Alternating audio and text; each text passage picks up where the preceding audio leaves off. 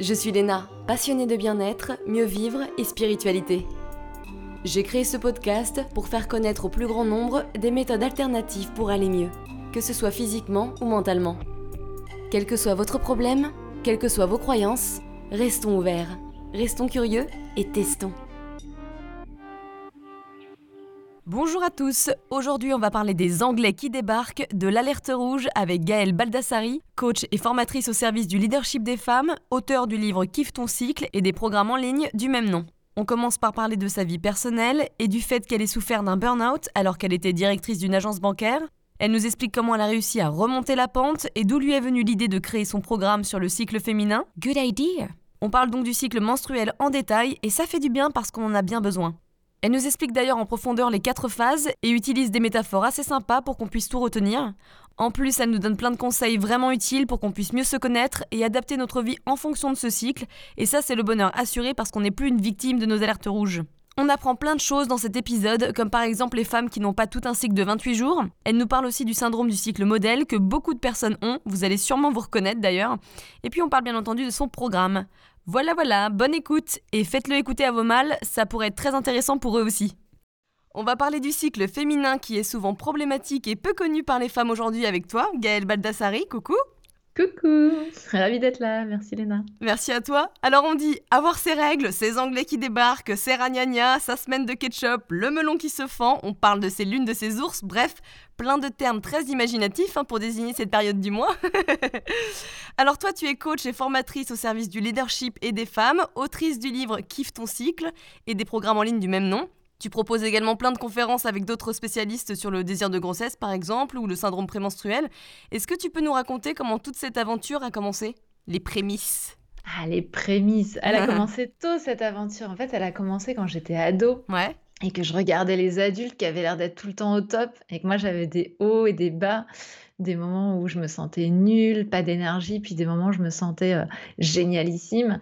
Et j'avais l'impression d'être la seule tarée à vivre ça. Euh, et, c'était assez douloureux à tel point qu'à un moment, je me suis dit, mais j'arriverai jamais à vivre dans ce monde, quoi, tu vois. et, euh, puis je me suis dit, bon, allez, c'est pas grave, faut le faire. Alors j'ai réussi, comme jeune adulte. Euh, j'ai mis mon poker face, comme j'aime bien le dire, tu vois, j'ai mis mon masque. Et puis, puis j'ai avancé comme ça dans la vie en pensant que si quelqu'un découvrait mon secret, je me ferais virer ou interner ou je ne sais quoi. et, puis, et puis un jour, j'ai fait un burn-out.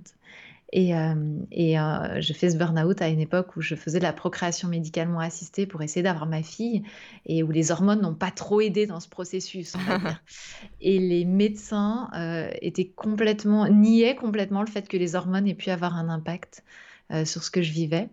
Et donc, j'ai fait mes recherches par moi-même. Et là, j'ai, découvert le poteau rose ou le Graal, je ne sais quoi.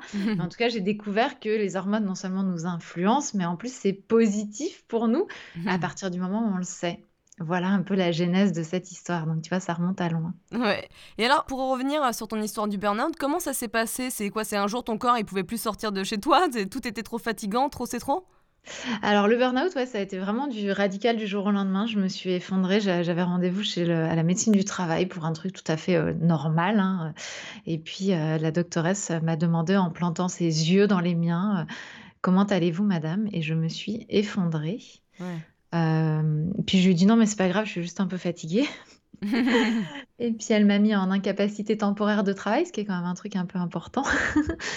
et, euh, et voilà, et en fait le lendemain, donc l'après-midi, j'ai eu rendez-vous avec mon médecin de ville parce que c'est le processus, c'est la procédure, euh, qui m'a dit la même chose, qui m'a dit euh, que j'étais en, en épuisement professionnel et que ça allait être long. Ouais. Et puis, je suis rentrée chez moi en disant: «Mais qu'est-ce que j'ai fait? Je suis un peu fatiguée, j'ai pleuré un coup, mais il y a vraiment pas de raison, tout va bien, demain ça ira bien. on va oublier l'arrêt de maladie, on va retourner au boulot». J'étais directrice d'agence bancaire quand même, donc j'avais pas très envie de m'arrêter. Et puis le lendemain, par contre, j'ai pas pu me lever effectivement. Mmh. Le corps a dit: «Stop» et ça a duré cinq mois. D'accord. Et est-ce que tu penses que cette histoire de devenir enceinte, c'était aussi quelque chose qui appuyait la pression en plus du travail? Ah bah, c'est clair que j'avais un gros surinvestissement professionnel, ça, c'est vrai. Heu, que le fait de vouloir avoir un enfant, heu, amenait une un stress supplémentaire et puis que les les hormones que je m'injectais, heu, rajoutaient une bonne grosse couche dessus puisque j'étais en permanence en train de lutter contre ce que je vivais parce que je le comprenais pas, quoi. Ouais. Donc c'est clair qu'il y avait un peu, voilà, il y avait une très, très bonne conjoncture pour que pour que ça aille dans le mur et bah, c'est comme ça, hein. Et tu fait quoi pour t'en sortir? T'as essayé quelle chose? Quelle pratique? Alors, heu, bah, déjà, j'ai eu une chance inouïe d'avoir un médecin qui a tout de suite, heu, posé le bon diagnostic, ce qui est pas forcément évident, heu, et qui m'a tout de suite dit: «La première chose qu'il va falloir faire, c'est se reposer». Et j'ai pas lutté, en fait, j'ai vraiment accueilli ses paroles avec beaucoup de de compréhension et de bienveillance et donc j'ai déjà commencé par dormir et le premier mois, ça a été à peu près tout ce que j'ai été capable de faire et par accueillir, heu, même si c'était difficile, heu, avec bienveillance tout ce que Heu, tout ce que je ne pouvais plus faire. J'étais plus Mmh. en capacité de sortir, j'avais très, très peur de sortir, enfin, voilà et j'ai accueilli tout ça et puis ensuite, dès que j'ai pu recommencer, je dirais, petit à petit à sortir, beh, j'ai créé une, une dream team comme j'aime l'appeler, de praticiens autour de moi. Donc ça a commencé par, une, une personne qui faisait de l'acupuncture parce qu'elle était pas très loin de chez moi et puis au fur et à mesure que j'ai pu avancer, heu, une psychologue, heu, une praticienne en shiatsu, une, hem, une chiropraticienne aussi. Enfin, tu vois, j'ai créé toute une une équipe autour de moi, pour m'aider à m'en sortir. Ouais. Voilà et puis moi-même, je me suis formée aussi à l'approche neurocognitive et comportementale pour être en capacité de m'auto-accompagner. Ouais, donc te un chemin qui a mené à pas mal de de nouvelles opportunités, hein, d'ailleurs on va le voir, mais quand est-ce que tu as repris, le tous toutes les piqûres pour devenir enceinte? Ah bah, de ce côté-là, on n'a pas vraiment arrêté en réalité, Ouais? les choses. Enfin, il y a eu si, il y a dû dû avoir le bah, si le premier mois, j'ai dû arrêter, mais en fait, c'était, c'était cohérent de on on faisait pas ça tous les mois. Mmh. Donc heu, le processus a continué un petit peu normalement à ce moment-là. D'accord. Il n'y a pas eu vraiment d'arrêt puisque moi j'ai refusé de prendre les, les médicaments qui étaient contre-indiqués, heu, dans la poursuite du processus. Donc Ouais. donc voilà. On Ouais. était en période d'arrêt au moment, de petite pause, au moment où ça s'est arrivé. Puis du coup, enfin c'était le cycle, pour lequel il était normal de s'arrêter. Donc voilà, c'était Ouais. Et est-ce que c'est à ce moment-là que tu as commencé à vraiment te renseigner sur les hormones? Complètement. C'est à la fin du burn-out, en fait, justement, quand j'ai remonté petit à petit les donc sur, on va dire, le quatrième mois, quand je commençais à retrouver de l'énergie, où là, j'ai commencé à faire des recherches sur les hormones et où j'ai découvert que déjà, il y avait pas grand-chose, quoi. C'était un peu fou et puis, heu et puis j'ai trouvé dans la littérature, heu, de recherche, heu, anglo-saxonne quand même, des Mmh. pistes qui commençaient à devenir intéressantes, quoi. Ouais. Ouais, ouais et tu as appris quoi, par exemple, sur les hormones? Alors, ce que j'ai appris sur les hormones, c'est que, bah, déjà, elles nous influencent au niveau psychologique. Ça a été moi pour moi le le 1 heu, la première découverte majeure parce que, bah, j'avais fait de la biologie étant jeune. J'ai même fait une fac de bio, tu vois? Mmh. Hem, donc moi, les graphes, heu, les graphiques des oestrogènes, la progestérone et tout, je les connaissais par cœur, très, très bien et tout. Mais alors on ne m'avait jamais dit que ça avait un impact sur ma psychologie. Donc ça, ça a été vraiment la première chose que j'ai découverte en me disant: «Mais pourquoi on me l'a jamais dit? Pourquoi on m'a caché ça?» Donc heu, ça, ça a été la première découverte. Puis la deuxième découverte, ça a été, heu, de me rendre compte qu'il y avait, hem, un combat entre les chercheurs parce qu'il y avait des idéologies par rapport à ça. Donc ça, c'est pareil, moi je pensais qu'une fois qu'on faisait de la recherche, on avait la réponse et puis voilà. Et non, j'ai découvert grâce à ce sujet-là et grâce au fait que j'ai interviewé des chercheurs, heu, que, bah, non, il y a vraiment des idéologies qui soutiennent des façons de faire les recherches et du coup qui amènent sur des protocoles très, très proches à des résultats, heu, très différents. Ouais. Quand tu avais tes règles, comment ça se passait? C'était quoi tes symptômes? Bah, moi, j'étais surtout fatiguée.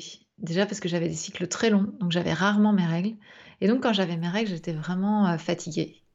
Et puis les plus gros symptômes, mais en vrai, je les observais pas beaucoup, donc c'est surtout ce que j'ai reconstitué a posteriori, une fois que j'ai compris que c'était lié à ça. Heu, c'était très, très clairement, heu, l'énervement dans les 2 jours qui précédaient les règles, heu et puis, ma capacité à ranger, à nettoyer, à astiquer tout ce qui me passait sous la main, heu, 3-4 jours avant mes règles. C'est un petit peu ça, ouais. Ouais, ouais, je je vois très bien ce que tu veux dire. D'ailleurs, je suis en pleine période rouge là, les Anglais sont là et moi je suis de mauvais poil. Tu sais, tu sens tu tu es de mauvais poil quoi, tu peux rien y faire, j'ai beau méditer, faire faire du sport, bah non, je suis de mauvais poil quand même. Ah bah, c'est ça, moi je moi je dis, tu sais, on ouvre les yeux, on sait qu'on a envie d'étriper quelqu'un, quoi. Mais c'est ça, ouais, puis évidemment, bah, le pauvre, heu, il y a mon chéri qui est pas loin. Mais heu, ouais, non, c'est impressionnant. Alors du coup, parmi, heu, donc ces découvertes, y a en plus des hormones, qu'est-ce que tu as testé sur toi et qu'est-ce qui a marché? Euh, Peut-être pour te calmer, pour retrouver des manières de te sentir mieux ou tout simplement pour mieux connaître ton corps? Alors déjà, effectivement, l'approche neurocognitive et comportementale, c'est-à-dire comprendre que euh, notre, notre façon, la façon dont on voit le monde euh, crée aussi la façon dont on a nos émotions qu'on gère, etc. Et donc me rendre complètement responsable de mmh. ce que je vis m'a beaucoup beaucoup apporté euh, et étrangement m'a déculpabilisé en fait parce que je me suis rendu compte que j'avais non seulement une capacité d'action, mais aussi des zones où, en fait, bah non, je peux pas agir, et puis c'est comme ça, puis c'est ma vie, mais j'en suis aussi responsable, quoi. Donc, euh, en tout cas, moi, ça m'a apporté beaucoup euh, cette capacité de me dire, oui, il y a des moments où je peux faire des choses, puis il y a des moments où pour plein de raisons, je les ferai pas, et c'est pas grave, c'est mmh. aussi ça la vie, quoi. Donc, euh, donc voilà, ça, ça m'a énormément apporté. Bah, la respiration, découvrir que cette chose qu'on fait en permanence euh, sans s'en rendre compte, bah, si on met un peu de conscience dessus, on peut vraiment changer notre état euh, d'énergie, d'esprit grâce à ça, que ce soit nous apaiser ou au contraire nous remonter en énergie quand on en a besoin. Ouais, j'ai découvert un peu toutes ces choses-là. J'ai découvert aussi que la musique, par exemple, pouvait avoir euh, une influence énorme sur nous. Donc euh, moi, je m'en sers énormément au quotidien, que ce soit pour m'aider à glisser vraiment dans mes profondeurs, à pleurer si besoin, etc. Ou que ce soit au contraire pour être dans, quelque chose de festif et l'allégresse. Et je m'aide beaucoup de, ça. Donc voilà, j'ai découvert un petit peu qu'on avait plein, plein de moyens d'agir euh, sur nous-mêmes et avec nous-mêmes. Ouais. Mais c'est fou comment nos émotions, elles influencent notre cycle. Ou plutôt notre cycle influence nos émotions d'ailleurs. J'allais dire que c'était plutôt le contraire. Ouais, ouais, ouais. Euh, oui, c'est fou comment notre cycle influence nos émotions, mais complètement. Mais quand on comprend que voilà, les hormones ont, un dialogue permanent avec notre cerveau, en fait, euh, bah oui, on se rend compte que tout ce système hormonal qui nous est très très peu enseigné, euh, parce qu'aujourd'hui il y a comme une primauté du système nerveux chez, chez tout le corps médical, en fait. Mmh. Alors que le système hormonal a, un impact énorme, énorme, énorme sur nous. Euh, et, c'est intéressant de le savoir parce que du coup, ce qui est intéressant, c'est de savoir qu'est-ce qui est normal ou qu'est-ce qui est le signe d'un déséquilibre. Et qu'on peut réguler en plus. C'est ça qui est fou. C'est qu'on nous laisse avec ce, truc-là se dépatouiller parce que personne nous dit ce qui est normal, ce qui est pas normal, et puis euh, nous explique que c'est les hormones. Et puis du coup, bah, on ne sait pas non plus quand est-ce qu'il faut aller régler le problème ou quand est-ce qu'au contraire, il faut plutôt apprendre à vivre avec. Quoi. Bah totalement, ouais. Mais justement, on va parler du cycle menstruel parce qu'il y a quatre phases et elles sont toutes différentes. Elles ont un rôle très important chacune. Pourtant, elles sont peu connues, comme tu le dis. Est-ce que tu peux nous dire à quoi correspondent ces quatre phases et ce qu'il se passe dans les détails biologiques, si je puis dire? Avec grand plaisir. Alors moi, je vois le cycle menstruel comme, euh, comme une vague. Ah oui, le fameux surf, c'est ça? Voilà, c'est ça. Ah, super. Dis-nous. Et, euh, et, je considère que c'est une vague qui va nous traverser tous les mois. Voilà. Alors ce qui est déjà intéressant à poser, c'est que c'est 500 euh, fois à peu près dans une vie on va se la prendre dans la gueule, hein, je peux te le dire. Voilà. Il y a des fois. c'est ça. Et donc 500 fois, c'est quand même pas rien. Hein. Non. Et, euh, et c'est vrai que dans la... au niveau de la société, ce qu'on nous propose, bah, c'est exactement ce que tu viens de dire, hein, c'est de se la prendre dans la figure, mm. euh, de préférence en silence parce que c'est tabou, on n'en parle pas. c'est intime, faut pas que les gens sachent. Donc on se la prend, on, boit la tasse, mais en silence. Et, euh, et ça, c'est vraiment la proposition de la société. Puis bon, on se, on se remet comme on peut quand, quand ça va un peu mieux, puis on se la reprend une nouvelle fois dans la figure, comme ça, 500 fois. On est un peu assommé à la fin. Hein. ouais, un peu ça le problème, tu vois. C'est ce que je lis dans les commentaires sur Facebook et tout, quand les femmes disent Mais comment veux-tu que je kiffe mon cycle? J'en ai ras-le-bol de me prendre la vague dans la tête. Euh, du coup, quand on va voir un médecin et qu'on dit qu'on en a ras-le-bol de se prendre la vague dans la tête, il nous dit Bah, la petite pilule magique, hein? Oui, voilà, exactement. Donc, euh, donc voilà, la pilule magique qui, qui règle tous les problèmes hein, qui sont liés au cycle, mais qui en fait bloque le cycle menstruel. Donc ça, c'est une façon de nous mettre sur la plage. Hein. Donc c'est vrai que c'est plus confortable. On arrête de se prendre la vague dans la tête. Mais il y a plein d'autres désagréments potentiels. Puis certaines d'entre nous euh, souhaitent ne pas prendre d'hormones. Et, euh, et, le problème, c'est que dans ces cas-là, les médecins ont tendance à répondre bah, Je peux rien pour vous, ma brave dame. Quand on arrête la pilule, on se prend un tsunami dans la tête. Hein. Pour le coup, euh, très compliqué. Ouais. en tout cas, c'était mon cas. ouais, c'est le cas de. Bah oui, parce Au niveau hormonal, voilà, il y a plein de choses qui se sont déréglées. Puis le corps essaye de, de gérer les choses. Et puis on nous a encore une fois pas appris à vivre avec ces fluctuations. Donc on se prend un peu tout ça dans la tête. Et, et du coup, moi, là, c'est ma la troisième proposition que je fais, je dis mais on n'a pas de raison de boire la tasse tous les mois, on n'a pas non plus de raison de nous dire que la seule solution c'est de bloquer le cycle, on a une autre possibilité qui est d'aller surfer notre cycle menstruel, c'est-à-dire d'aller utiliser l'énergie de cette vague pour kiffer notre vie grave, grave, grave. Quoi. Hmm. Et donc c'est ça que je propose. Et effectivement, euh, bah, une session de surf se fait en quatre étapes. Donc comme, la comme les phases du cycle. Exactement, comme les quatre phases du cycle menstruel. Donc la première étape, bah, on est posé sur notre planche. Ça, c'est le moment des règles. Mmh. Et puis, euh, bah, on va avoir envie plutôt de se reposer, comme quand on est posé sur notre planche en surf. on va pouvoir faire le bilan de la session de surf précédente, se dire waouh, qu'est-ce qui s'est passé, qu'est-ce que j'ai fait, et puis euh, du coup prendre des décisions pour la prochaine vague. Mmh. Est-ce que je la reprends de la même façon? Est-ce que je change mes plans? Est-ce que je change? Donc c'est vraiment un moment euh, d'introspection, donc cette période des règles, où toutes les hormones sexuelles sont au plus bas. Donc euh, les oestrogènes et la progestérone sont vraiment au plus bas niveau. Donc c'est aussi pour ça que les choses s'apaisent. Euh, il y, a moins les tempêtes émotionnelles qu'on a pu connaître juste avant les règles. Et donc on est posé sur notre planche. Voilà.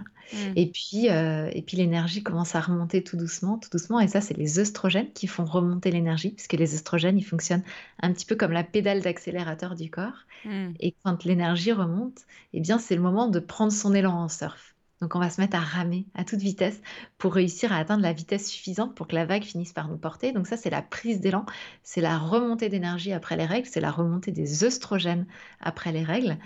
Et là, c'est la période où on se sent un peu en mode superwoman, quoi. On a mmh. l'impression qu'on a plein de paires de bras qui nous ont poussés euh, mmh. euh, d'un seul coup dans la nuit, et puis qu'on est en capacité de euh, dépiler à toute vitesse nos to-do list et de faire tout ce qu'on a à faire. Est-ce que cette période te parle aussi, Léna Totalement. Bon là, je suis un peu au fin fond de la vague avec mes ranias, mais, mais, ça, ça, mais je vois très bien, il y, a, toujours des phases où on se sent euh, hyper enthousiaste, dynamique, on peut tout faire, on se sent bien en soi, on se sent motivé, on, Ouais, il y, a un élan. C'est vraiment ce terme-là, un élan de, productivité. Ça, c'est la prise d'élan en surf.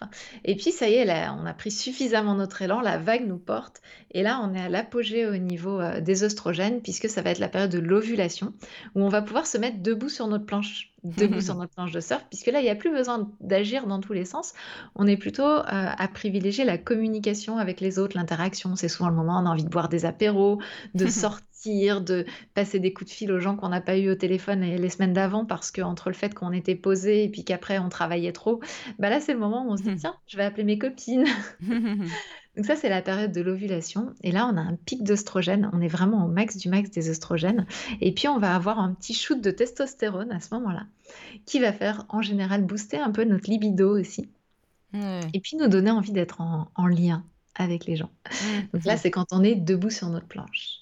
Et puis ensuite arrive cette période prémenstruelle, la période entre l'ovulation et les règles, qui euh, qui est en fait la descente dans le tube de la vague. Hmm. Et exactement comme on surfe dans le tube de la vague, bah, quand on est comme ça sous la vague, eh bien le soleil est un peu moins présent, il arrive un peu moins à nous, on voit les choses de façon un peu plus sombre. Euh, en même temps, il y a une belle vitesse, une belle énergie, c'est assez kiffant d'être dans le tube comme ça de nous à nous-mêmes. On a une grande créativité, mais on voit le côté noir des choses. Donc on a un peu le mode petit auditeur interne qui critique tout qui est activé. Parce qu'on voit l'intérieur des choses, en fait. On voit le, voilà, le dessous des choses. Et donc ça, c'est le tube de la vague. Et là, au niveau euh, physiologique, on a deux hormones qui jouent un peu à chat à l'intérieur de nous, puisqu'on a la progestérone qui est rentrée dans le jeu. La progestérone, elle fonctionne un petit peu comme la pédale de frein du corps. Hmm. C'est celle qui prépare à la gestation, qui prépare à la grossesse. Donc elle, son, son rôle, ça va être de faire augmenter notre température. C'est un peu notre peignoir en pilou-pilou, tu vois. Euh, elle, elle aimerait bien qu'on reste tranquille à la maison, sous notre, sur notre canapé, en train de manger une glace. tu vois? Et le truc, c'est qu'il y a aussi les oestrogènes qui remontent à ce moment-là. Et donc, t'imagines, c'est un petit peu comme si on était dans une voiture avec euh, un pédalier automatique, tu sais, il n'y a pas de vitesse, et puis tu appuies sur le frein et l'accélérateur en même temps. ah oui, oui d'accord, on voit bien. Bah ouais, bah, c'est un peu ce qu'on vit dans le tube de la vague. Donc, dans cette période prémenstruelle, on a ces, ces moments d'accélération, ces moments de décélération, et puis on est un peu prise au milieu de tout ça, ce qui génère aussi euh, bah, des émotions un petit peu fluctuantes, un peu variantes, et donc euh, ces sensations par moments d'être un peu dépassées par nos émotions. Et ça, c'est le tube de la vague. Et puis donc après, bah, comme c'est un cycle, ça revient et on se pose de nouveau sur notre planche au moment des règles, quand toutes les hormones sont descendues. Et donc, ça s'apaise un petit peu au niveau émotionnel. Mais à certains moments, pour certaines d'entre nous, il va y avoir euh, comme un lâcher un peu émotionnel aussi, parce qu'on a essayé de bloquer des choses. Mmh. Ça peut être une période où on peut avoir envie de pleurer, par exemple.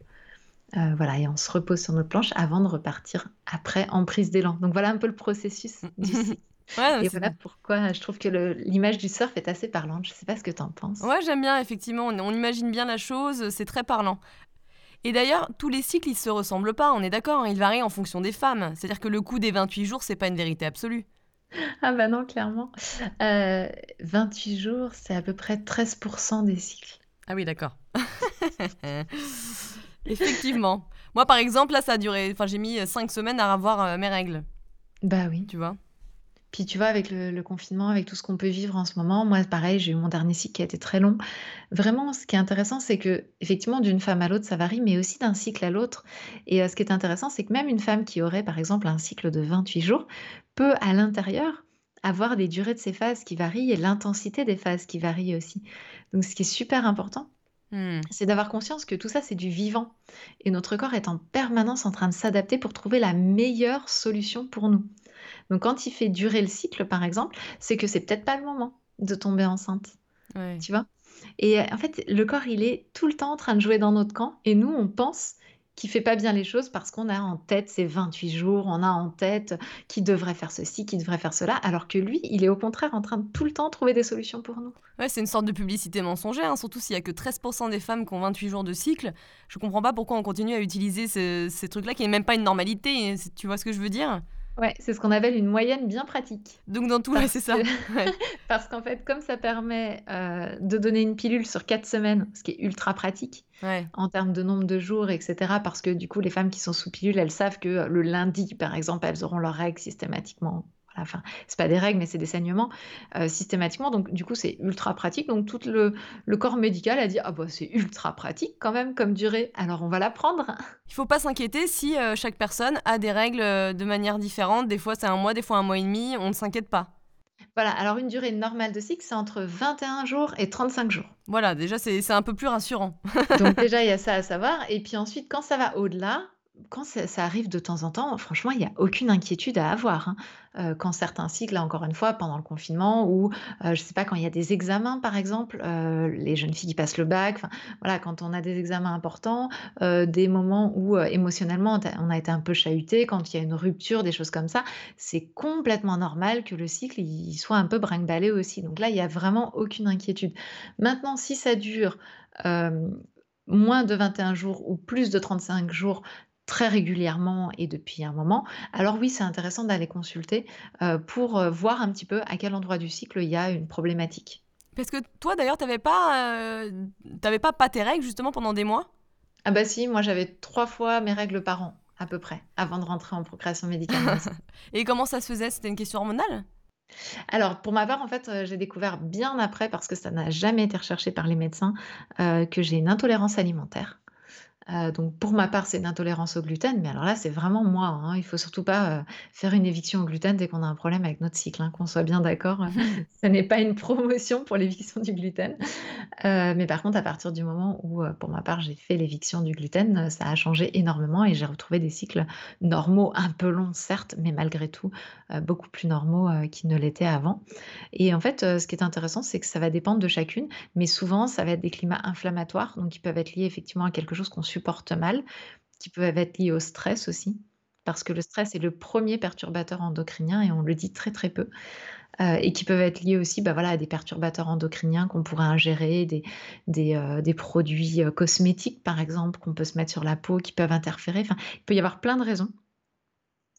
Mais mais c'est toujours très intéressant d'aller chercher la cause parce qu'un cycle qui revient trop peu souvent ou qui se bloque, c'est vraiment le signal qu'il y a un problème au niveau du corps. Moi, je considère le cycle menstruel comme un lanceur d'alerte Ouais, c'est qui nous vrai. prévient qu'il y a un problème. Donc il faut aller chercher quand il nous le dit, plutôt que de le bloquer, de le bâillonner, de le faire taire. C'est un atout super pour le corps féminin puisque le corps nous dit euh, bah, ce qui se passe. hein. c'est ça. Tu vois, si, le, si jamais ça ne se passe pas bien et que c'est trop long, bah, c'est peut-être qu'il faut effectivement euh, aller chercher quelque chose euh, avec un spécialiste, vérifier que tout aille bien. Et le corps communique avec nous, notamment par les phases du cycle féminin. Je trouve ça C'est super. exactement ça et je trouve ça terrible qu'aujourd'hui, ait beaucoup de de médecins parce qu'ils n'ont pas été formés, hein, c'est pas une critique, heu Ouais. heu, c'est pas un souhait de leur part, mais comme ils n'ont pas été formés sur cette information, que c'est un lanceur d'alerte, beaucoup de médecins, heu, balayent ça du revers de la main et disent: «Oh écoutez, le jour où vous voudrez un enfant, on sera là, on pourra vous aider».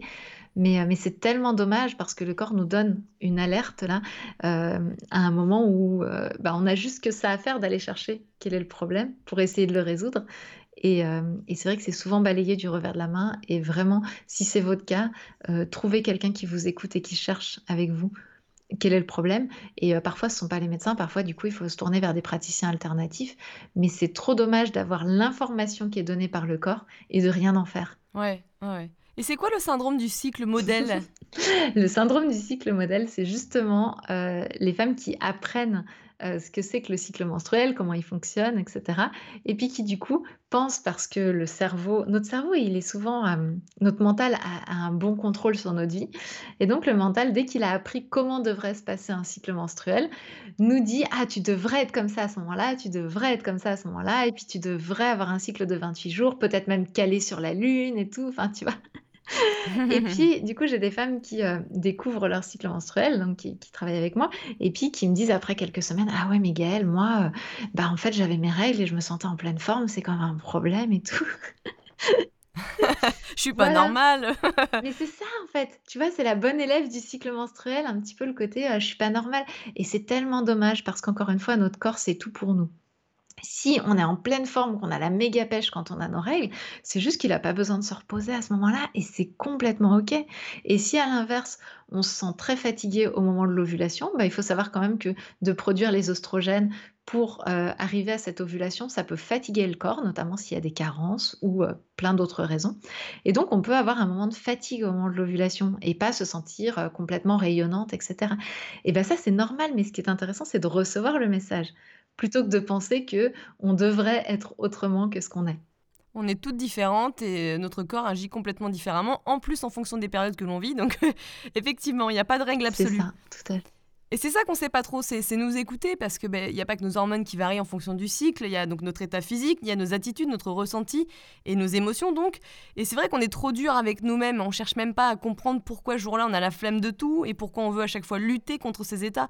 Il faudrait vraiment apprendre à s'écouter pour respecter ce que le corps te dit en fait. Bah oui, mais alors pour ça il faudrait qu'on arrête de nous apprendre à nous détester euh, quand on est euh, en colère parce que la fameuse petite phrase qu'est-ce qu'elle a? Elle a ses règles. C'est quand même un bon moyen de bloquer toute la colère des femmes hein. je ne sais pas si tu te souviens de, de Ségolène Royal qui avait répondu euh, il y a des colères saines monsieur lors d'un débat. Ah. mais, mais c'est vrai et on nous a pas appris ça. Et clairement la colère des femmes est très très dévalorisée dans notre société. Donc dès qu'une femme sent à l'intérieur d'elle des émotions assez importantes on va avoir tendance à vouloir vraiment la mettre dans la cocotte minute et bloquer tout quoi. Donc on nous a appris que c'était pas ok euh, et, pareil, quand on est fatigué, enfin moi je me souviens de cette phrase de ma maman que j'aime plus que tout au monde, mais malgré tout, quand, je, quand elle rentrait du travail, si moi j'étais allongée sur le canapé tranquille à me poser, elle me disait, tu crois pas que tu as autre chose à faire? Ouais, Tu crois pas qu'il y a autre chose à faire dans la maison? Donc quelque part, ce côté... Euh, voilà, ce, cette oisiveté, ce repos dont on peut avoir besoin est complètement dévalorisé. Je n'ai jamais vu ma maman s'asseoir sur le canapé sans raison, autrement que dans la période du film du soir. Quoi. Mmh. Ouais, ouais, c'est vrai. Donc voilà, ça, c'est juste qu'il faut qu'on nous apprenne que ça, ça sert. En fait, c'est ça qui est important et c'est ça qu'on nous a pas dit. C'est que le repos, il, est au service de nos projets. Ouais, ouais, c'est beau ça, c'est bien dit. Tu vois? Et il est au service de nos projets à deux niveaux différents. Déjà parce qu'il nous permet de nous reposer. Donc pour moi, c'est l'arme absolue anti-burnout. Parce que c'est Oui, tout, tout, processus, tout système a besoin de moments de repos. Et ça, euh, je sais pas pourquoi la société s'est dit, oh bah non, il n'y a plus besoin. Non, mais tu as raison. Et tu vois, en ayant préparé cette interview il y a quelques semaines, bah, vu que là j'ai mes règles, euh, je crois que c'était il y a deux jours, j'étais déprimée, j'avais envie de pleurer, j'avais, la flemme de tout et surtout j'étais très fatiguée. Et je me suis dit, mais Léna, cherche pas pour les podcasts, on verra plus tard, repose-toi. Ce qui m'arrive très peu en, ce moment parce que je passe mon temps à faire mes podcasts ou, d'autres choses. Et du coup, je me suis dit, bon, bah c'est pas grave, j'ai écouté un live, justement de la musique, là, un concert, ça me faisait du bien et, et j'ai rien glandé. Et puis bah voilà, c'était bien et tant mieux. Il faut, il faut aussi savoir euh, s'arrêter. C'est exactement ce que tu dis. Ah bah, c'est exactement ça, mais j'ai fait comme toi hier, alors que moi je suis en train de préparer le sommet, qu'on est complètement sous l'eau, etc. Mais j'ai dit, écoute, Gaël, lâche, c'est bon, tranquille. Et j'avais une ITV hier soir euh, en direct euh, à, la télé. Et du coup, j'ai jusqu'à cette ITV, je me suis reposée, quoi. Et c'est complètement OK parce que, encore une fois, ça sert à se reposer déjà, mais ça sert aussi à préparer ce qui se passe après. Parce que euh, on va pouvoir, dans cette période-là, préparer les plans d'action qu'on va mettre en œuvre quand on est ensuite en prise d'élan. C'est-à-dire? Et euh, bah, en fait, quand on est en prise d'élan, on a beaucoup de- d'énergie de faire plein de choses. Mais je ne sais pas si ça t'est déjà arrivé. Moi, c'est très clair que ça m'arrivait avant.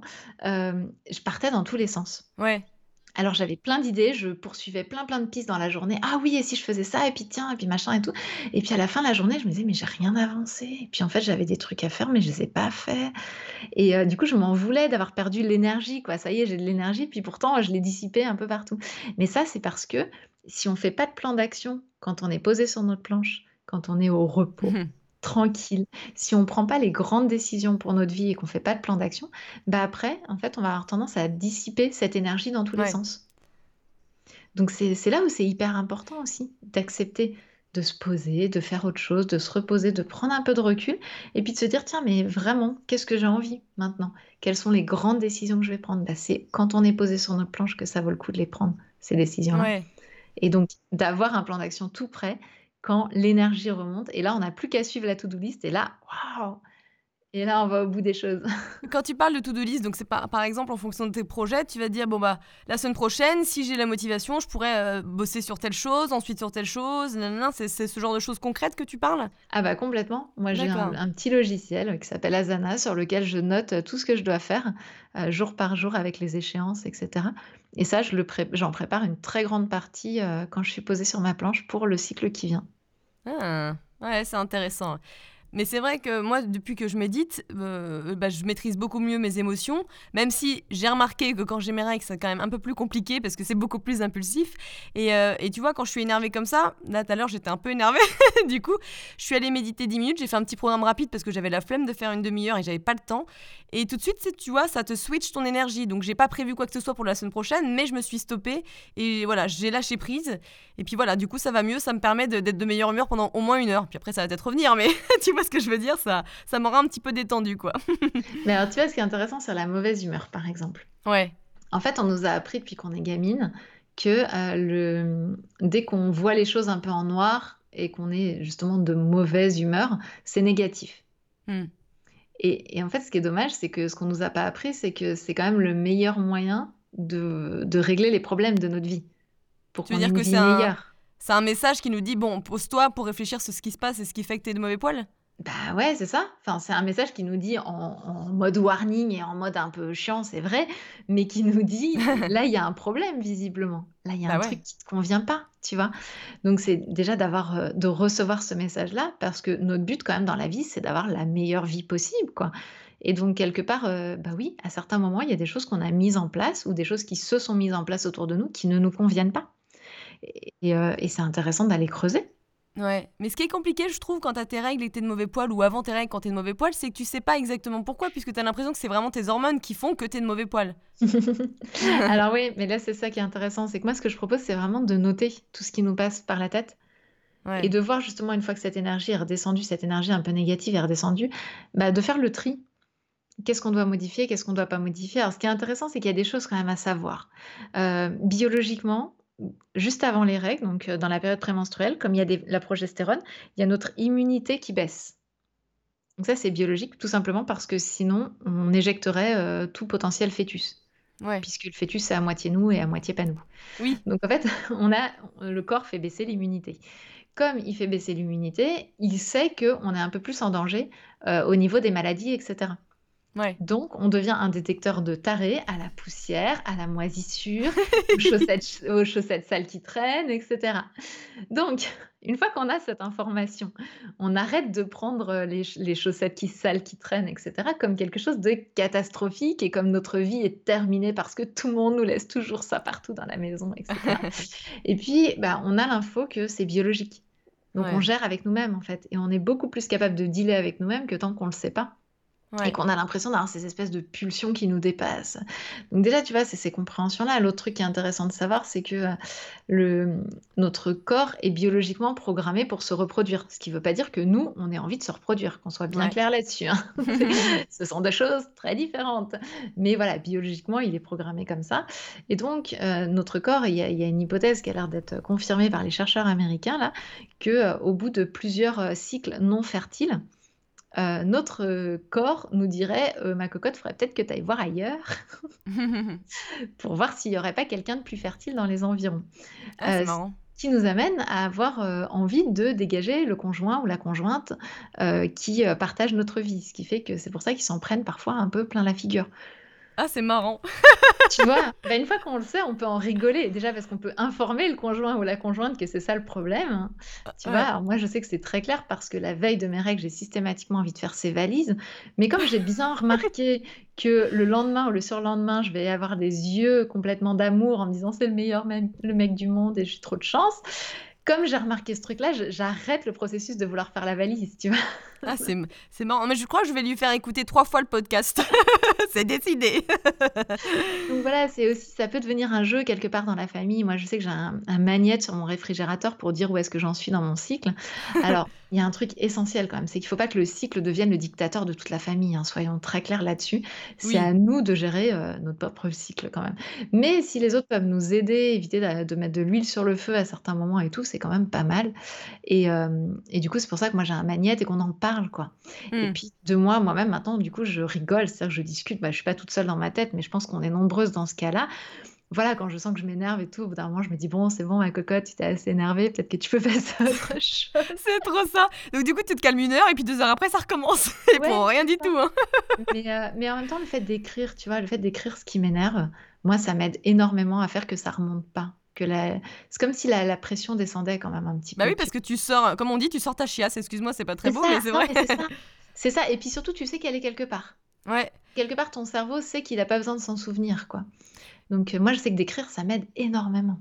Ah, je trouve que c'est pas mal et j'essaierai l'exercice, d'écrire tout ce qui passe par la tête, tout ce qui fait que je suis énervée et de voir, heu, 1 semaine ou 2 semaines plus tard, si vraiment tout ça, je le ressentais parce que, bah, il y avait vraiment une menace ou si c'était parce que c'était personnel et que j'avais mes règles.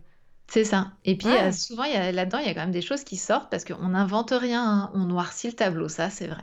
Mais Ouais. on n'invente rien et souvent, il y a des choses qui sortent qui sont vraiment pertinentes et sur lesquelles on peut faire des choses, quoi et et on a intérêt parce que, heu, parce que plus on est bien dans notre vie, moins le syndrome prémenstruel est violent, faut être honnête, hein. Oui, ouais, ouais c'est pour ça que d'ailleurs les cycles se ressemblent jamais puisque ça dépend de de ce qui se passe en ce moment. Complètement. Mais ce qui est marrant, c'est que c'est vrai, heu, le coup des valises, c'est très vrai, mais à côté de ça, par contre, le lendemain, si, heu, jamais, on est un peu énervé et qu'il dit: «Oh bah tiens, je vais te faire un petit câlin, tu veux de l'amour?» bah là, tout de suite, tu vois, ça change. C'est bizarre, hein, cette espèce de de de dualité entre «amour-haine» entre guillemets, tu vois? Ah bah clairement, il y a des choses, heu, puis il y a plein de jeux qui se qui se réveillent dans ces périodes-là. Non, non, mais clairement et c'est mais c'est ça qui est génial, c'est de pouvoir s'observer là-dedans, pouvoir repérer un petit peu la façon dont on fonctionne, quels sont nos besoins. Puis qu'est-ce qu'on peut demander aussi à l'autre? Moi, je sais que j'ai appris à demander qu'on me laisse tranquille dans ma chambre certains jours, sous ma couette et ça me fait du bien, en fait et j'écris mes articles. Moi, j'écris beaucoup des articles que j'écris, heu, sous ma couette, heu, en faisant la grasse mat jusqu'à 11-12 heures, heu, sans qu'on vienne m'embêter ces jours-là. Non, mais tu as raison et ce qui est bien, ça montre que toi, tu assumes, tout ce qui se passe, quand tu es un peu plus lunatique, fatiguée ou flemmarde. Mais les femmes, elles le font pas et ça, c'est vrai que c'est une erreur et j'espère qu'on va pouvoir le changer. Mais est-ce qu'il y a d'autres erreurs que les femmes, font le plus souvent par rapport à leur cycle? Oh oui! Alors l'erreur classique, majestueuse que j'adore, heu, donc tu te sens super belle, d'accord? Tu vas dans un magasin, tu essayes la petite robe en 40. C'est un peu serré et tu es pas loin de ton ovulation parce qu'en général, c'est le moment où on se sent la plus belle. C'est un petit peu serré et on se dit: «Ah c'est pas grave, je vais quand même la prendre» plutôt que de passer la 42 qui nous aurait beaucoup mieux, faut le dire. Je vais quand même la prendre parce que je vais faire un effort. Ouais. Ça te parle ça? Le jean, Bah, ça moi, j'ai pas trop j'ai pas trop ce problème-là pour le coup, c'est plutôt l'inverse, moi. Ouais, alors il peut y avoir aussi le jean, tout ça, enfin voilà. En tout cas, c'est un grand classique et puis, heu et puis en fait, heu, bah, on va arriver, heu, la semaine suivante, dans la période prémenstruelle et pour un certain nombre d'entre nous, dont moi, on va se mettre à gonfler avec la rétention d'eau. Je confirme. En tout cas, le bidou, il est bien bien enflé aussi. Voilà. Ce qui fait que le petit jean qu'on avait pris dans la taille en dessous parce qu'on se sentait trop belle et qu'on savait trop qu'on avait envie, de faire attention En vrai, on va pas rentrer dedans. Heu, donc moi, mon conseil, c'est déjà de prendre des vêtements à sa taille. Ça, c'est une première chose. Accepter, ça c'est ouais, de se rendre compte que oui, pour certaines d'entre nous, on peut prendre jusqu'à 2,5 kg chaque mois et donc d'avoir des vêtements qui sont adaptés à ça. Moi, à partir du moment où je suis autorisée à prendre notamment des robes amples qui n'ont pas, heu, qui ne serrent pas au niveau de la taille, mais ça m'a sauvé la vie, en fait. De s'autoriser à avoir plusieurs tailles. Alors ça marche pour les pour la taille, mais ça marche aussi pour le la taille de soutien-gorge. pour celles qui en portent. Moi, je l'ai abandonné depuis, heu, pas mal d'années maintenant. Mais, heu, pour celles qui portent encore des soutiens-gorge, heu, bah, d'avoir plusieurs tailles de soutien-gorge si on a ces gonflements parce que c'est tellement bête de souffrir et donc c'est je dirais pas que c'est normal parce que c'est un signe, malgré tout, du syndrome prémenstruel, d'un petit déséquilibre hormonal. Mais si c'est ce qu'on vit, honnêtement, ça vaut la peine d'avoir, heu, des vêtements adaptés dans lesquels on se sent bien. Donc ça, ça fait partie des choses habituelles. L'autre chose, alors c'est pas forcément les femmes qui font cette erreur-là, mais c'est plutôt quand on est suivi par un diététicien, une diététicienne ou alors par un médecin je ne sais quoi et puis qu'on monte sur la balance, heu, sur la fin du cycle et que la personne nous dit: «Ah bah, vous avez pris du poids». Bah, ouais, mais c'est juste de l'eau, en fait.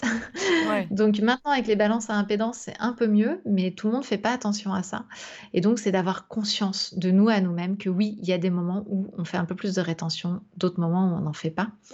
Donc ça, tu vois, ça fait partie de soi à soi-même, heu, voilà. Il va y avoir aussi les problématiques avec les crèmes, de jour, heu, ou de nuit d'ailleurs, heu, pour le visage parce qu'en fait, notre peau est énormément impactée par le cycle menstruel et certaines n'ont pas pris conscience de ça et du coup, J'ai des boutons là en ce moment. bah, voilà, c'est ça. Et donc certaines ont envie de jeter leur crème ou alors de tenter de nouvelles crèmes systématiquement, quasiment tous les mois, sans avoir réalisé que c'était juste ce qu'elles vivent tous les mois normalement avec leur cycle menstruel. Donc voilà, c'est de de faire un petit peu attention à toutes ces variations qu'on peut avoir qui sont récurrentes, hem, pour essayer de faire en sorte de bien les vivre. Puis surtout, on le sait, bah, c'est comme ça, ça va être deux trois jours. Moi aussi, j'ai des petits boutons sur le sur le menton, heu heu, 2-3 jours au tout début de mes règles et puis bon, bah, voilà, je le sais maintenant, donc j'arrête de me torturer avec ça. Mmh. Ouais, tu raison. Et est-ce que je peux te demander pourquoi tu mets plus le soutien-gorge? Ah bah oui, heu, moi j'ai fait une overdose de soutien-gorge parce que la sage-femme à la naissance de ma fille m'a dit: «Il faut porter le soutien-gorge pendant l'allaitement, jour et nuit» D'accord, et ouais. heu et en fait, j'ai allaité ma fille en tout, heu, 3 ans et 3 mois, Ah oui! heu D'où le oui, je peux comprendre. mais en fait, j'ai pas j'ai pas tenu tout ce temps-là, hein. Au bout de 6 mois, heu, j'ai vraiment fait une overdose et puis j'ai testé et je me suis rendu compte que c'était génial et que ça marchait très, très bien sans soutien-gorge et donc aux 6 mois de ma fille, j'ai abandonné le soutien-gorge et je ne l'ai plus jamais remis. J'ai testé il y a pas très longtemps pour aller chez l'ostéo parce que je me suis dit: «Oh quand même et tout, à chaque fois tu vas sans soutif». Donc je l'ai mis parce que je l'avais sous la main. Je suis rentrée à la maison, je me suis dit: «Plus jamais». Ah, c'est dingue, ouais, on se bah, ça en plus, ça nous bloque un peu la lymphe, hein, mine de rien, c'est pas Bah c'est pas anodin. Moi je cours, j'ai une petite poitrine, mais je sais que j'ai des copines qui ont une grosse poitrine, puis ça marche très bien aussi. Mais c'est vraiment un réapprentissage en fait, c'est, heu, réapprendre à se regarder dans un miroir avec cette poitrine qui est effectivement plus basse que Mmh. quand elle est avec les push-ups, hein, donc heu, donc c'est réapprendre tout ça, mais du coup moi je je vais courir, heu, sans soutien-gorge, enfin je fais tout sans soutien-gorge en fait et et ça j'ai l'impression d'être libérée quoi. Ouais, bah, ouais, bah, tu raison, ouais, c'est clair. Faut s'écouter encore une fois, hein. Et heu, j'étais en train de penser à ça, au niveau des des des signes et des symptômes, j'aimerais bien savoir, les signes connus, les symptômes connus auxquels on peut s'attendre en fonction de nos cycles et comment on peut apprendre à les reconnaître? Alors le syndrome prémenstruel par exemple, c'est 150 symptômes. D'accord, bon, bah, on en a pour 3 heures. Donc en fait, non, on peut pas enfin, il y a des signes principaux, mais c'est tellement personnel qu'il faut juste les noter et voir si ça revient tous les mois, ce genre de choses? C'est exactement ma proposition. Moi, je propose de de faire de traquer, en fait, des choses qui nous semblent être cycliques, heu, pendant à peu près 3 cycles. Parce que c'est un bon moyen de voir si effectivement ça revient toujours à la même période. Heu, du coup, c'est un bon moyen aussi de voir parce qu'il y a certaines choses qui nous semblent cycliques, puis on se rend compte qu'en fait non, ça n'a rien à voir avec le cycle. Donc, hem, ça va être de traquer. Alors moi, ce que je propose de traquer, c'est, heu, les les choses récurrentes, mais qui sont assez espacées comme, heu, les femmes qui ont des mycoses, par exemple, Ouais, heu, ou alors les boutons de fièvre, donc l'herpès, des petites choses comme ça un peu récurrentes, celles qui ont aussi des problèmes au niveau des articulations, à quel moment ça se présente? Qu'est-ce qui se passe? Il y a des périodes du cycle en fait où il y a où le le le corps est plus inflammé globalement. Donc il y a des choses qui vont se réveiller, des périodes du cycle où justement, je le disais, l'immunité baisse. Donc toutes les problématiques auto-immunes, par exemple, vont au contraire être apaisées et c'est super intéressant de suivre un petit peu ce qui se passe en nous.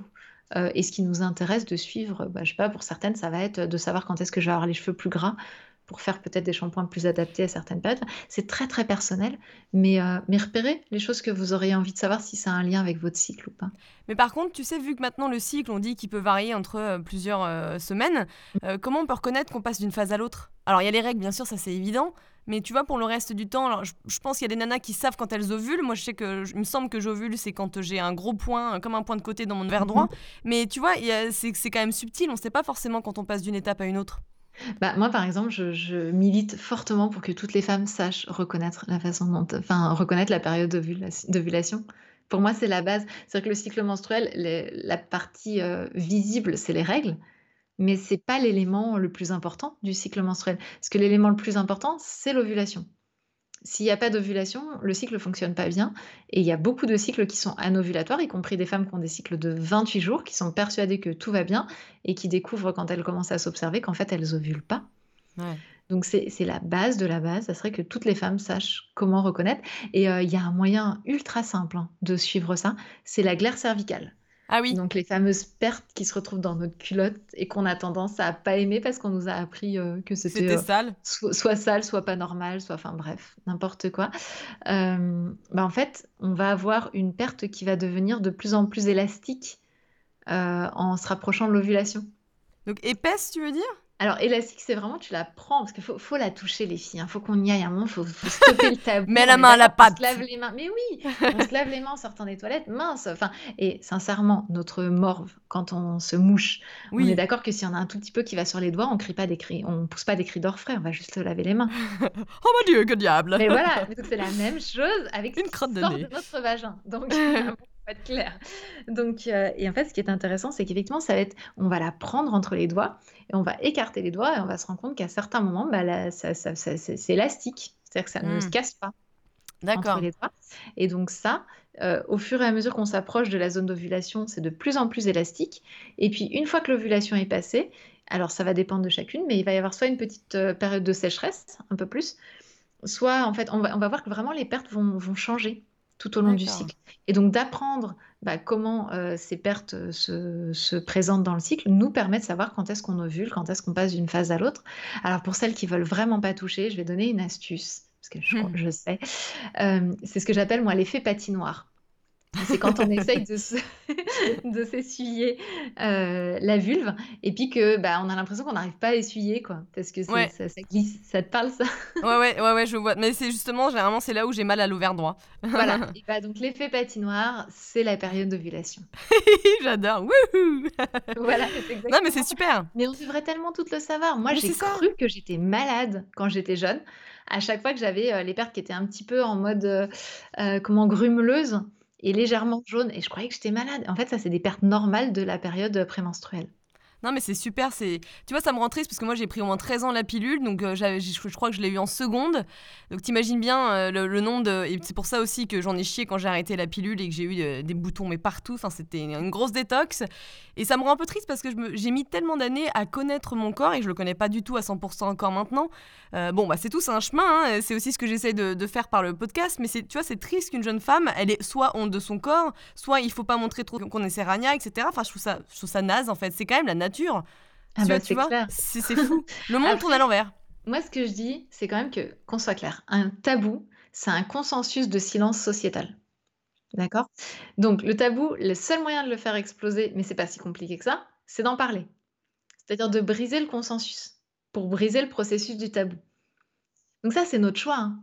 Il y a plein de personnes qui commencent à le faire. Moi, je le fais. Moi, heu, dans toutes circonstances, après c'est mon métier, donc c'est facile, mais dans toutes circonstances, je parle de règles, je parle d'ovulation, je parle de pertes, je parle de Mais tant mieux, tant mieux. mais mais on peut tous et toutes le faire, vraiment.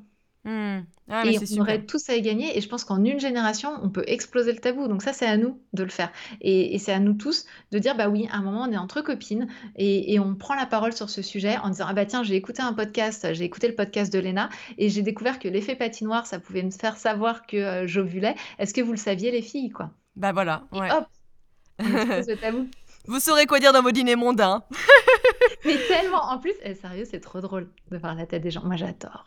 Mais surtout tu sais le terme, heu, glaire cervicale, j'en ai parlé l'autre jour à ma famille, «Mais c'est sûr que c'est cervical», tu sais? Ils disent: «Mais cervical, c'est le cou». Alors cervical, c'est parce que c'est le cervix qui est le le nom du col de l'utérus, en fait. Voilà, pour votre gouverne. Voilà. Mais ça, c'est génial, c'est pareil, on peut donner ce genre d'infos en mode, heu, voilà, je me la pète un peu. Alors est-ce que vous saviez que le col de l'utérus sécrète, heu, un fluide? Mais totalement, totalement et c'est ça que j'aime bien, c'est que tu donnes plein de conseils et notamment qu'il faut prévoir des activités en fonction de son cycle pour être sûr que tout se passe bien. C'est con, mais c'est totalement vrai. C'est très utile. Je trouve ça top, quoi. Alors ce qui est intéressant, c'est 2 choses. C'est qu'effectivement, pour toutes les activités qu'on choisit complètement, genre aller courir, heu, s'amuser et cetera, tous nos loisirs, bah, clairement, ça vaut le coup de les adapter en fonction de ce qu'on aime, ce qu'on veut et tout. Et puis ce qui est intéressant quand même, c'est de savoir qu'on n'est jamais incompétente de rien à aucun moment. Et donc, heu, par exemple, avoir ses règles, c'est pas une bonne raison pour se foirer le jour du bac, par exemple, Mmh. heu, ni pour foirer la compétition qu'on prépare depuis 15 ans. Parce qu'en réalité, on a une vraie grande capacité à fonctionner à contrephase et donc à pouvoir se mettre alors ça va nous demander un peu plus d'énergie, mais on peut vraiment toujours se mettre dans dans l'énergie dont on a besoin au moment où on est. Mmh. Donc Totalement. ça, c'est super important de le dire parce que sinon, heu, en fait, le cycle menstruel peut devenir une excuse pour se foirer. Alors que moi, je suis pas du tout d'accord. Je je travaille pour l'empowerment des femmes et pour moi, il y a aucune excuse. Mmh. Pour Non, c'est juste être menstruel, c'est conscient. un soutien. Voilà, c'est un Ouais. soutien qui peut nous aider vraiment dans le processus de notre vie parce qu'on en a parlé tout à l'heure avec ces 4 phases. Les 4 phases, elles nous font passer par un processus, de de gestion de projet, en fait. Tu vois, tu te reposes, tu prends des décisions, ensuite tu te mets en action, ensuite tu communiques, tu vois ce qui va pas et de nouveau tu te reposes et tu prends des décisions.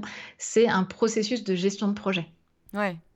Donc Ouais, on a ouais. ça naturellement à l'intérieur de nous. Maintenant, si à un moment on a besoin d'une autre de de recruter, heu, bah, voilà, moi il y a 2 jours j'avais mes règles, je donnais une formation. On est bien d'accord que je suis pas arrivée en m'affalant dans le canapé en disant: «Je suis désolée, j'ai mes règles, je vais pas pouvoir vous la faire», quoi. Je je veux dire, Ouais. j'étais au rendez-vous. Par contre, l'après-midi, j'aurais pu rester. J'ai choisi de rentrer, Mmh. heu, pour me reposer puisque moi j'avais fini quelque part le contrat que j'avais. Bon, bah, je trouvais ça plus simple pour moi de me reposer, mais il y avait pas voilà, on on n'est jamais incompétente de rien à aucun moment, quoi. Non et puis surtout quand tu deviens consciente des choses, tu peux les gérer et ça, c'est top. Mais pour ça, il faut s'informer, quoi. Et c'est vrai qu'il faut pas pour autant devenir psychorigide, heu et c'est un peu le risque quand on veut faire tout bien comme, comme beaucoup de femmes, Bah, c'est ça le syndrome du cycle parfait, tu vois? C'est ce que je combats parce que je pense que c'est en gagnant au contraire en fluidité, qu'on qu'on va réussir, quoi. Ouais, ouais, ouais, ouais. Est-ce que tu aurais d'autres conseils, heu, pratiques pour mieux gérer au quotidien son cycle, auxquels tu pourrais penser là, maintenant, tout de suite? Bah, moi, ce que je dirais, c'est au niveau des douleurs. Déjà, c'est de comprendre que les douleurs, elles sont pas, heu, normales. C'est pas normal d'avoir mal contrairement à ce qu'on nous a répété et cetera. Donc c'est déjà d'aller com d'aller comprendre ce qui se passe et hem, en fait, il y a un truc qui m'a beaucoup aidée, c'est de comprendre que l'utérus est un muscle et que les douleurs viennent, heu, bien souvent soit de l'inflammation des ligaments qui sont autour, soit du muscle en lui-même et donc comme c'est un muscle, une chose, essentielle à laquelle on pense peu, c'est de s'hydrater. Donc quand on est déshydraté, ça augmente les douleurs. Donc ça déjà, s'hydrater et puis, heu, mettre de la chaleur ou du froid en fonction de ce qu'on ressent et de ce qui nous attire, heu, peut aussi, heu, grandement aider et puis surtout, bah, si ces douleurs sont vraiment difficiles à vivre et ne passent pas avec, juste des petites astuces comme ça, il faut il faut trouver un médecin qui vous suive et qui cherche, quoi. Ouais Parce que c'est pas normal. comme tu dis, hein, il y a aussi les intolérances alimentaires ou ce qu'on mange qui joue un rôle très important par rapport à notre cycle et par rapport à ce qu'on ressent. Clairement, clairement, c'est pour ça que c'est intéressant d'aller voir, heu, des praticiens alternatifs, par exemple, qui, heu, visent une approche beaucoup plus intégrative et qui vont pas juste aller re regarder ce qui se passe dans la zone de l'utérus, quoi et qui vont aller connecter un petit peu. Donc on va retrouver ça en naturopathie, en médecine traditionnelle chinoise, en ayurveda aussi, par exemple. Ouais et tu vois, moi, en acupuncture, j'y vais régulièrement, j'adore l'acupuncture et j'étais en retard de de règles, donc d'une semaine. J'y suis allée, heu, samedi dernier et je lui ai dit: «Bah, j'ai toujours pas mes règles» et donc elle m'a piqué là où il fallait et puis 2 jours après, poup, ça y est. Non mais tu vois, c'est bien de s'accompagner de médecines alternatives ou en tout cas, heu, plus anciennes, heu, je trouve que ça l'acupuncture pour moi, ça fonctionne super bien. Ah bah, clairement, mais la mé l'acupuncture fait pa fait partie, heu, intégrante de la médecine traditionnelle chinoise, mais je suis complètement d'accord avec ça. Alors, toi, tu as créé un programme qui s'appelle Kiffe ton cycle, hein, où tu apprends aux femmes à être en paix avec elles-mêmes en comprenant et maîtrisant leur cycle. Donc, tu nous as parlé des, des quatre phases de l'approche surf, et c'est vrai que cette métaphore, moi, je la trouve super. Combien de temps elle dure et, et combien de temps ouais, il faut pour un peu mieux maîtriser son cycle avec ta formation? Alors c'est intéressant ce mot «maîtriser» parce que clairement je pense qu'il faut pas maîtriser le cycle. Alors, le comprendre peut-être, parce Voilà, qu'effectivement, le tu peux jamais vraiment le maîtriser. voilà, le comprendre et l'utiliser à notre profit. Heu, la formation elle dure 8 semaines. D'accord, Hem, c'est pas trop long. non, bah, non, en fait, heu, on a tout à l'intérieur de nous. Donc heu, la seule chose que je fais moi, c'est que je réimplante le programme qui qui connecte ce qu'on a à l'intérieur de nous et notre mental. Hmm, C'est la seule chose que je fais et et c'est vraiment pas très long, c'est 30 minutes à peu près par semaine pendant 8 semaines. Ah oui, Tu vois, on n'est pas sur un programme, heu, mais mais ouais. parce qu'encore une fois, on a tout à l'intérieur de nous. Si ça se trouve, juste en ayant écouté, heu, ce podcast-là, vous aurez déjà une grosse partie de ce que vous pouvez faire. Donc après, moi, ce que j'enseigne, c'est comment faire pour, heu, trouver vraiment nos propres ressources à l'intérieur de ce cycle, pour pouvoir fonctionner de moins en moins à contrephase et toujours plutôt euh, en s'appuyant sur les ressources que la nature nous, nous offre à l'intérieur de ce cycle. Mais voilà, c'est vraiment, pour moi, on a tout, et si ça n'avait pas été piraté quand on était jeune, on n'aurait pas besoin de faire le programme Kiffe ton cycle. Bah c'est ça qui est fou, c'est qu'il faudrait, il faudrait des Gaëls qui soient dans les cours de 6e, 5e euh, pour nous apprendre la base, tu vois. Bah oui, mais c'est pour ça aussi que j'ai créé le programme Kiffe tes premières règles. Bah justement, oui, j'ai vu. J'ai vu, je trouve ça super hein, parce que j'aurais été une jeune fille. Alors je sais pas si ça m'aurait intéressé concrètement parce que quand t'es jeune, bon des fois tu penses pas à ça. Mais rétrospectivement parlant, je trouve ça génial parce que tu peux maîtriser et surtout quand au départ t'as des premières règles, c'est pas du tout régulier, ça malte. Moi je saignais énormément, euh, ça a fui un jour au collège et c'était une honte pour moi pendant des années. Enfin tu vois c'est le truc et je trouve ça super parce que bah du coup tu connais donc euh, alors tu maîtrises pas mieux parce qu'il faut pas le dire, mais en tout cas tu sais un peu plus à quoi t'attendre. oui puis alors avec les jeunes filles c'est vraiment du pratico-pratique. Autant ce que je vous ai présenté surf et tout, c'est sympa pour les femmes qui ont déjà un peu expérimenté, etc. Moi, je conseille euh, Kiffe ton cycle à partir de 17 ans faut avoir un petit peu expérimenté et tout ça. Mais en fait, avec les jeunes filles, on est vraiment dans le pratique, concrètement, quelle protection, qu'est-ce qui se passe, est-ce que la couleur, par exemple, du sang, c'est normal? Euh, bah, La glaire cervicale, justement, est-ce que c'est normal, pas normal, qu'est-ce qui se passe, qu'est-ce que... Tu vois, on est vraiment dans le, côté de base, quoi. Comment il est fait mon bassin, qu'est-ce qui se passe à l'intérieur, je monte des maquettes et tout. On est vraiment sur la base de la base avec les jeunes filles. Et, celles qui suivent, qui tes premières règles, en fait, elles adorent. Parce que parce qu'en fait, elles ont l'impression de comprendre tout bah, ce bien qui sûr. se passe à l'intérieur d'elle. Et puis, comme c'est des petites vidéos de 5 minutes sur lesquelles on a fait des petites animations et tout, on est sur les formats qui, qui plaisent aux jeunes, en fait. Mmh. Euh, d'ailleurs, on leur a demandé ce qu'elles voulaient et elles préféraient ça à un livre. bah oui, bah c'est ça m'étonne pas du tout. Et dans, dans le programme euh, Kiffe ton cycle, est-ce que c'est des webinaires? Est-ce que c'est en live? Comment ça se passe? Alors non, tout est déjà pré-enregistré. Ah, super. Euh, je, je, fais des réponses parfois euh, en direct quand il y a des questions au fur et à mesure sur donc le, notre réseau social privé qui s'appelle le Spot. Mais, mais sinon, en fait, non, non, tout est pré-enregistré et c'est sur le même modèle que pour les jeunes filles. Donc on est sur des, des courtes vidéos qui font à peu près 5 minutes chacune.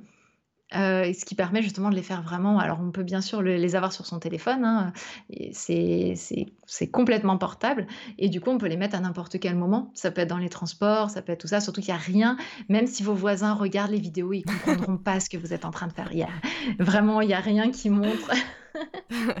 quoi que ce soit. Mais euh, voilà, l'idée, c'est justement qu'on puisse les caler comme ça 30 minutes à, base de, petites vidéos de 5 minutes. Il y a, euh, il y a un, un, bilan, en fait, il y a trois bilans il faut se poser peut-être 10-15 minutes pour répondre au questionnaire, pour vraiment faire le point de soi à soi-même, tu vois, se, se poser, un peu prendre ce temps-là pour soi.